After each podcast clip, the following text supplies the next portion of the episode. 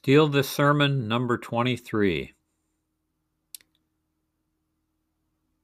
Starts with a small question. A good story starts with a small question and ends with a large one. Let me tell you a story about a fellow who dies and leaving his body finds himself in a glistening realm. Where am I? he asks. Standing in the middle of a field of flowers under a sunny sky, he looks around and says to himself, Wow, I was better than I thought. I went to heaven, but I need somewhere to live. And with that thought, his dream house appears a few feet away. Inside, perfectly decorated and with a perfectly comfy couch, he looks around his perfectly beautiful house and thinks, I want something to eat just as one of the walls slides back to reveal shelves filled with all his favorite dishes, perfectly prepared. Sitting there, amazed by his perfect surrounding, he thinks music would make this perfect. At that very instant, his favorite Queen song begins playing. The man says, Incredible! I have found what I always wanted. He feels totally relaxed and satisfied, but thinks, well, this is nice. I'd really like someone to share it with.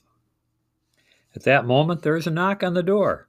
Standing there is his perfect partner, smoking hot, smart and in tune with every mood and desire. Over time, as any desire occurs to him, it materializes immediately and perfectly. After six months, he begins to notice that he's getting all that he wants, but still, he does not feel fulfilled in any deeper sense. He recognizes in himself a fear that all these good things could disappear, and he would be devastated. I always imagine that if I could only get what I want, I'd be happy, but I am not. These external things do not bring me peace of mind. I am no wiser. I am no quieter in my mind. There is less stress because I get what I want, but there is no inner peace. A few more five star meals, a few more nights with his perfect partner, and he begins to question whether these are really useful to him. None of this has taken him beyond his desires. He wonders if there is a place in the universe where he could delve more deeply into his soul, which feels fearful and feels empty, even amid all of this plenty around him. After a while, he goes to the head man and says, You know, I don't mean to be ungrateful, and this may sound preposterous, but I think I'd rather transfer to hell.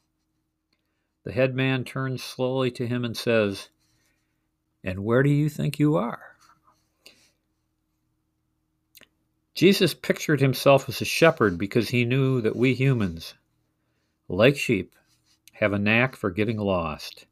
His message to us is simple change your life, try a new path, follow me. What do you have to lose? Amen. Alleluia.